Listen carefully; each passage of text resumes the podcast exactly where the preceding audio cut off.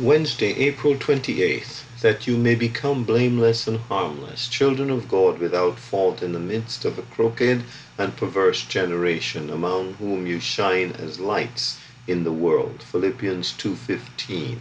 What is the world, and how can a Christian live in it? two. The child of God desires to stand as a witness for the truth and for God, and of the coming judgment at the appearing of Christ. When men are congratulating themselves on peace and safety, he desires that by these means others may learn through him to escape the snare by which Satan is entrapping the mass of mankind. We who are saved are to be distinct, as taking sides with a rejected Christ against a world which has crucified him, and as being marked as men of a heavenly race, blameless and harmless, sons of God without rebuke, in the midst of a crooked and perverse nation, among whom you shine as lights in the world. This is the great mission of God's children, but to live in this way costs something. It is to be like a single rock in a rapid river. Everything around it is on the move, all tending strongly one way.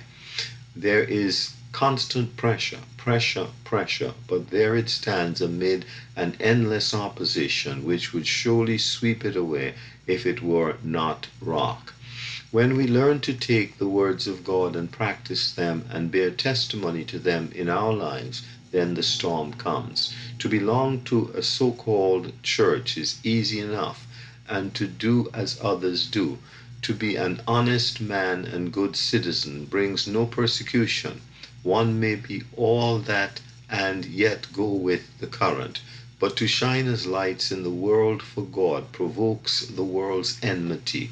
Wherever Christ is seen, just so far as he is hated, if he is seen in me, I am hated on that account. If no one has anything against me as a Christian, what then?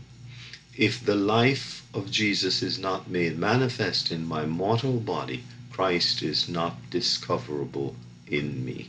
J N Darby.